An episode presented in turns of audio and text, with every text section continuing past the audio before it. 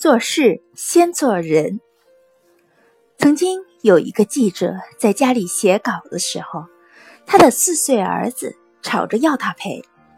记者很烦，就将一本杂志的封底撕碎，对他儿子说：“你先将上面的世界地图拼完着，爸爸就陪你玩。”过了不到五分钟，儿子又来拖他的手，手说：“爸爸，我拼好了，陪我玩。”记者很生气，小孩子要玩是可以理解的，但如果说谎话就不好。怎么可能这么快就拼好世界地图？儿子非常委屈。可是我真的拼好了呀！记者一看，果然如此。不会吧？家里出现了神童？他非常好奇地问：“你是怎么做到的？”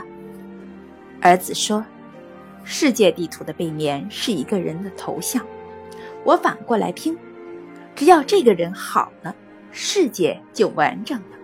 所以做事先做人，做人做好了，他的世界也就是好的。